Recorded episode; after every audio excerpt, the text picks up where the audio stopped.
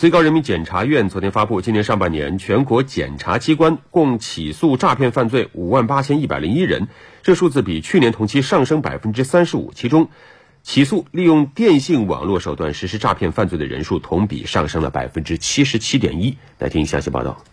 最高检第一检察厅厅长苗生明介绍，从上半年检察机关办案情况看，涉及诈骗犯罪的名目繁多，包括涉疫情、依托、保健品、招生中介、套路贷。骗取国家补贴诈骗、民族资产解冻诈骗等等，范围涉及教育、医疗、就业、养老、社保、征地拆迁、精准扶贫、金融信贷等多个领域。特别是一些电信网络诈骗，突破国界、地域和人员的限制，具有涉众、跨境、远程、电子支付等特征，不特定，受害群体多，危害大。今年上半年起诉的电信网络诈骗犯罪人数比去年同期上升百分之七十七点一，占全部妨害疫情防控犯罪人数的百分之四十三点四。诈骗犯罪公司化、专业化、职业化特征明显。围绕着电信网络诈骗，已经形成黑灰产业链和犯罪利益联合体。从公民个人信息的非法获取和提供，到伪基站设备、短信群发器的制造和销售，到虚假网络平台的传播和维护，再到批量购买他人身份证、银行卡以及手机黑卡。由此形成以电信网络诈骗为核心犯罪的产业链上下游犯罪。苗生明表示，检察机关将继续从严惩治犯罪，依法防控诈骗，全力配合公安机关追赃挽损，提醒广大群众高度警惕，不轻信诱惑，也不要有占便宜的想法，守好自己的钱袋子。